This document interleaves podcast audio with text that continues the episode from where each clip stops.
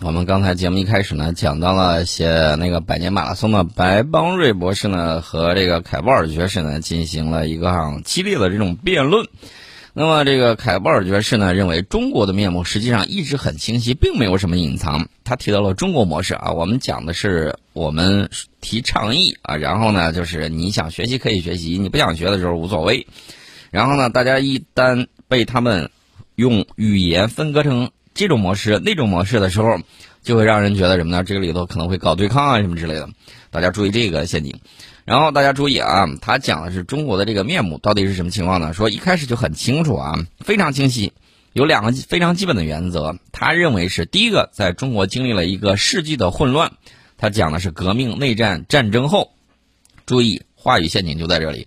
这个一个世纪的混乱是什么原因导致的呢？他没有说，是殖民者，是帝国主义的入侵，是不平等条约的强加。是半殖民地半封建时代的这种烙印，导致了一系列的混乱。大家注意这一点啊！人家在讲的时候，你好像那混乱是中国人自己搞的一样，不是。然后呢，他说，中国在经历了混乱之后，中国更看重的是什么呢？稳定和安全。然后呢，他又在讲其他的东西，就讲这个什么这个如何维护国家安全呢？然后讲到了我们的这个政体啊什么之类的啊，就扯了一通。然后他说，第二个原则呢是提高中国人的生活水平。然后呢，他这一点呢，他犯了一个错误，什么错误呢？我们都知道啊，市场和计划啊是这个手段，是两种手段。当然是哪块适合哪个的时候就用哪个，一统则统，一分则分啊。过去我们这个看政治课本的时候是这么讲的。然后呢，他非把这个东西啊说成叫资本主义，说通过引进资本主义来实现这一点。然后呢，又把我们这个称之为什么国家资本主义啊，然后云云。然后呢，他就提到一点，他说如果真遇到麻烦的话，就像日本那样，他说我们现在也不用担心。但实际上是什么呢？英国人讲的是他面临的问题是，如果这种成功的这种制度维持了快速增长，与中国模式一直这么成功下去的话。我们在不得不与之共存的过程中，将面临什么问题？换句话说，就是凯博尔爵士认为，白巴瑞，你甭讲那个啊，这个虚的，你给我讲点实际的。实际是什么呢？就是现在你假设他会崩溃，但是他不会崩溃，他就这么一直成功下去，你怎么办？然后他问题就问在这儿了。他说：“现在你们有一些人会说到民主，然后他就提到了西式民主啊。西式民主的本质是什么呢？是一人一票。然后呢，他的一人一票是干什么呢？”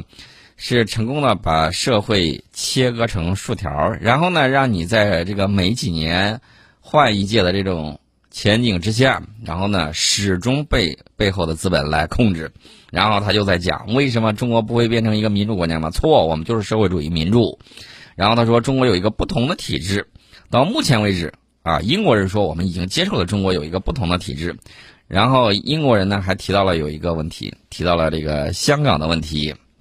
然后呢，说到香港的这个形势，然后他说，我们西方人理所当然会感到不安甚至气愤，但是他不得不说，就是凯博尔爵士啊，就讲啊，说中国人总是清楚红线在哪里，然后那些打着这个所谓民主和自由旗号的有一些人，像香港警察投掷燃烧瓶肆意破坏他们的立法机构的时候，他们就已经在扼杀了，对吧？因为游戏规则一开始就很清楚，我们已经很坦率也很明确的指出界限在哪里。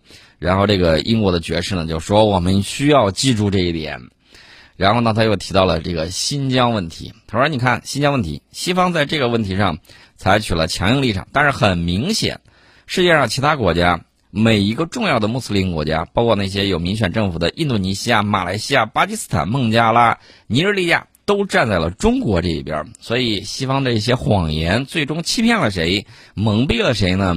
好像也就蒙蔽了他们自身的这种民众，然后呢，这个英国的这个爵士就讲，与中国打交道的原则是什么呢？就是与中国展开接触，但要认识到他们有不同体制这一现实，他们不会容忍干涉他们内政的行为。我们必须纯粹以的现实主义的方式跟我们打交道啊！这是这个西方的这个啊，怎么说呢？最强大脑之一吧。然后是这么想的。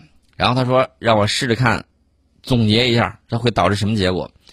他说：“我曾经以政府官员的身份尝试与中国接触，当然时啊，我们主要出于经济动机。我们当时认为，而且我现在仍然认为，与中国在经济领域展开接触，对英国和其他西方国家的经济都有利。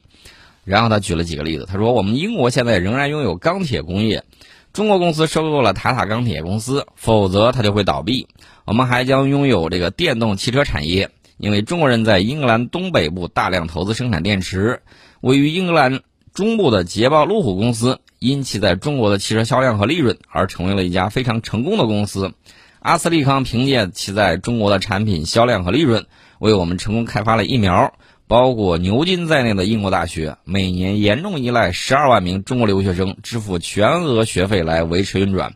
他说：“英国经济受益于我们与中国的关系。”然后这个爵士说：“我不会为参与了其中某些谈判而抱有歉意，但受益的不仅仅是英国。”尽管有很多国家抱怨啊，说中国这个做法不公平啊，什么之类，但是我们应该看到更宏观的这个途径，就是中国实际上帮助他们维持了世界货币体系的稳定。他们持有价值四万亿美元的美国资产，人们总是说他们会用这些资产来破坏这个体系，他们要打货币战，但是这类事情并没有发生。他们保持了基本货币体系的稳定，并与美国建立了默契的伙伴关系。破坏体系规则的人，破坏世界贸易组织的人，不是中国人，而是特朗普总统。是他想要瘫痪基于规则的世界体系，是他不再支持世贸组织。所以英国人看问题，你会发现还是挺精准的。然后呢，他又说，白邦瑞博士刚才提到了我们因知识产权问题而对中国人有所不满。他说这是很正当的，但是所有谋求发展的国家或地区。包括韩国啊，中国台湾地区、日本，然后这个凯博尔爵士说：“我必须说啊，在其发展的早期阶段都窃取知识产权。美国就是在窃取英国知识产权的基础上发展起来的，这就是各国发展的规律。世界各国就是这么发展起来的。但是他们现在却成立了知识产权法庭，外国公司不会胜诉。发展中国家要适应外界的要求，成为一个负责任的经济伙伴。”明白了吧？过去他们在讲的、指责你的种种种种，其实他们聪明人自己心里都有很明白。美国怎么发家的？美国发家可是靠了法国人的巨大帮助。法国还有这个欧洲其他几个国家组成的这种海军，导致了英国海军无法正常的对这个在美洲大陆的英国陆军进行有效的补给和支援。结果呢，导致英国陆军不得不投降。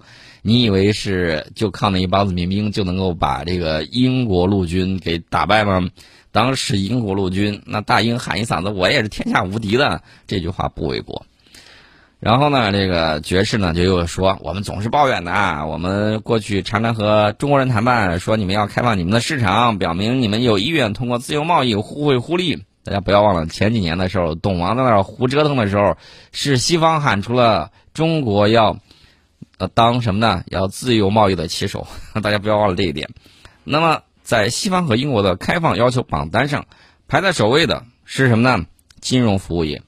然后他说，值得注意的是，中国现在已发生了一系列政策变动。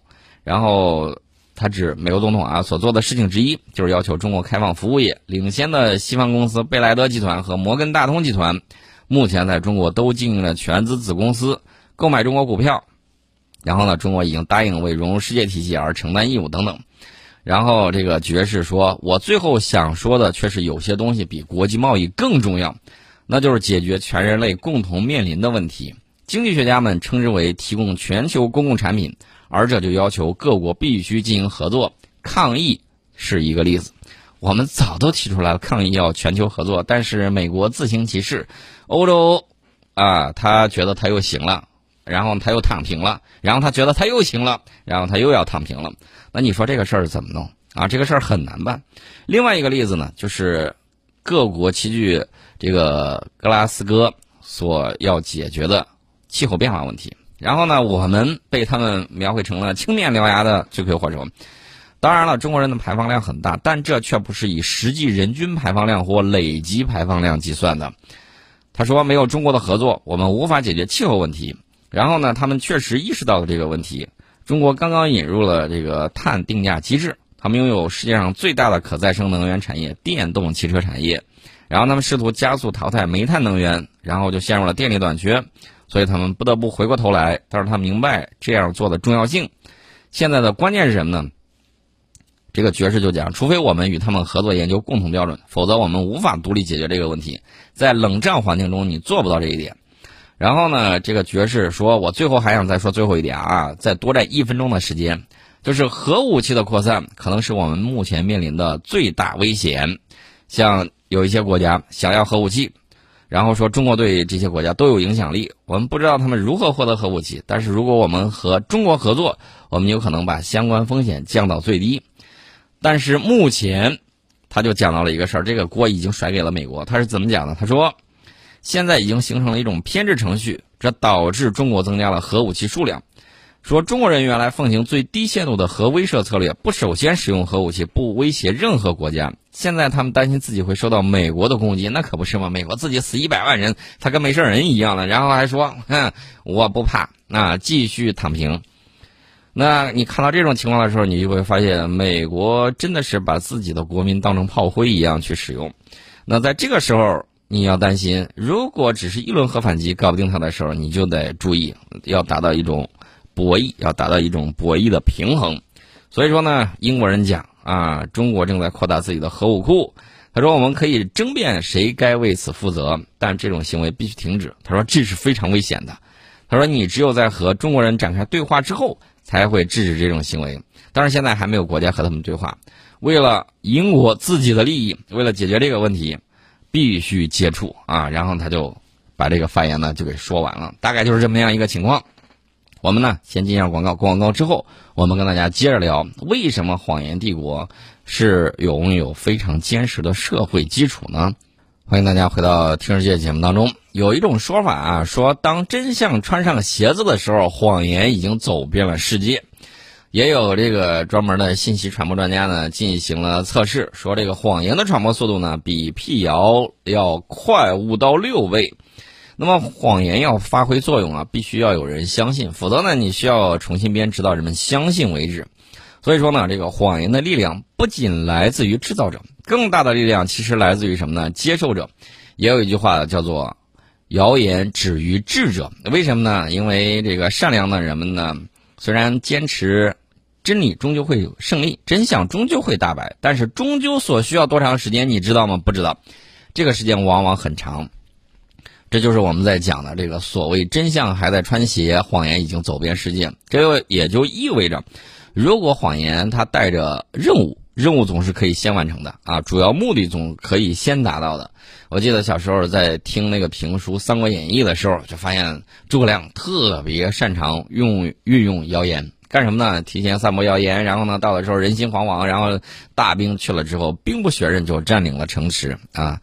那么，西方这个谎言帝国之所以力量强大无比、长期屹立不倒的主要原因，即便它有。外部的人不断在揭露他谎言帝国的真面目，即便有很多来自他内部的人第一手资料的这种揭露和爆料，也无法从根本上撼动他们，因为在一个给定的时间段里面，相信和维护他的人口比例总是会占很大一半，然后呢，揭穿和批判他的人总是极少数。也正是由于有一个庞大的社会群体作为他的坚实基础，提供强有力的支撑。谎言帝国才常常是随心所欲、为所欲为的。历史上很多实际案例都证明了，哪怕是弥天大谎，也照样有无数人深信不疑。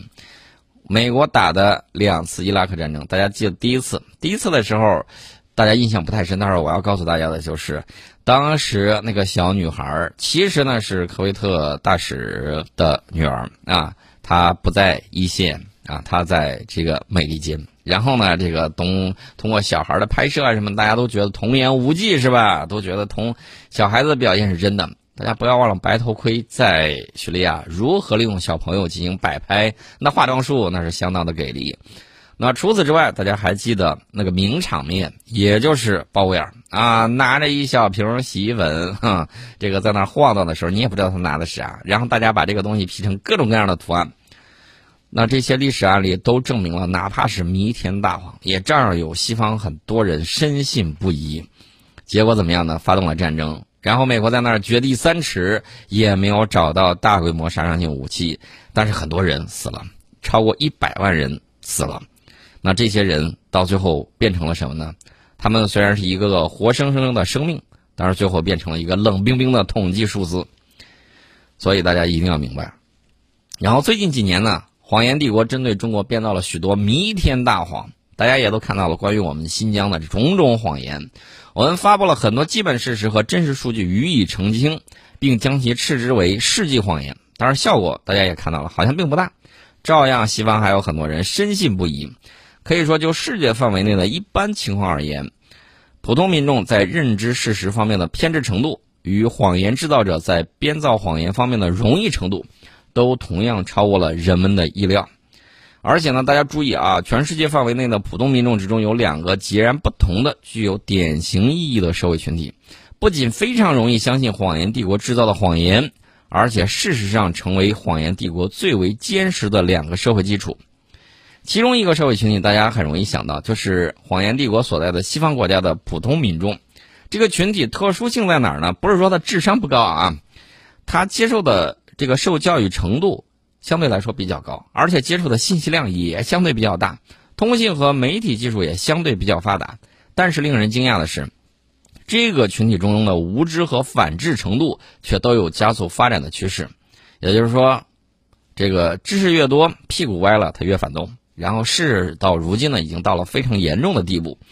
导致这个反常现象出现的原因有很多，也有很多分析和论述，但主要原因不是别的，正是谎言帝国针对西方社会普通民众长期施加作用和影响的这种结果。这一点是确定无疑的。也就是说，他知道的这种信息茧房，大家看电影金凯瑞的那个《楚门的世界》啊，已经讲得非常的清楚。那么，这个西方有很多人啊，没有到过咱们这儿的，他在他那个地方对此是深信不疑的，尤其是德国。那么，美国左翼作家、记者安德烈·福尔切科呢，曾经说过一句很经典的话：“在这个世界所有大洲都居住过以后，我真的相信西方人是这个世界上最教条、消息最不灵通和最缺乏批判精神的一个群体，但他们自己却相信自己是消息最灵通的人和最自由的人。那问题恰恰就出在这里啊！他们的巨大认知错误到底是怎么回事？实际上呢，西方社会很多普通民众啊。”他们之中的绝大多数都会认识到，他们每天接触的主流媒体，长期以来恰恰就是将他们作为主要的欺骗对象。不仅经年累月向他们灌输大量的量身定做的虚假信息，同时还要让他们相信自己接收到的信息是多元的、透明的、自由流动的，而且让他们自己相信自己对信息的判断是独立的、自由的，这个不受影响的。换句话说，就是这帮人被人卖了，还帮人数钱啊，就是这么样一个情况。所以说，在这种情况之下，这个群体不变成最教条、信息最不灵通和最缺乏批判精神的一个群体，那几乎是不可能的。那么，在西方社会以外的这个社会呢，普通民众虽然也接触了大量的虚假信息，但是他并不会盲目的相信自己处在所谓言论自由、多元观点、平衡报道、信息自由流动的信息环境之中。所以大家会看到啊，很多。这个西方世界以外的普通民众，保持着最起码的怀疑能力、独立判断能力和批判能力，不会完全被谎言和欺骗所俘虏。那么，网络时代的这种到来呢，进一步加速了西方社会普通民众整体上的这种无知和反智程度。原因是一样的，由于他们最坚定的认为他们接收到的信息网络，呃，信息是多元的、最透明的、最自由的，所以说呢，他们被关进了一个个单独的信息茧房里面。成为那些互联网平台巨头所操控的这种对象，但是大家还要注意啊，与这个特殊群体相对应的还有另外一个特殊群体，这个特殊群体很有意思，在咱们这儿也有表现，在咱们那儿被网上称之为“公知”的这种群体，那他们带了另外一种特质，使自己成为谎言帝国不可或缺的组成部分。与人们意料之外的是，这个群体正好和西方社会普通民众相对，位于世界的另一极。就是那些在历史上曾经遭受过残酷殖民统治的前殖民地国家的一部分精英。那，就举了个例子，说一九一八六五年到一九零九年期间在位的比利时国王利奥波德二世，被比利时人尊称为这个建造者之王。但是呢，他的这个注意啊，他的这个里面是由大约二百万个刚果自由邦的奴隶的生命来。把他的这些华丽建筑撑起来的，但是呢，这个刚果这个地方有一些这个精英啊，就认为 对这些谎言啊深信不疑，然后呢把他们捧为自己的这个文明开创者啊，这就是大问题了。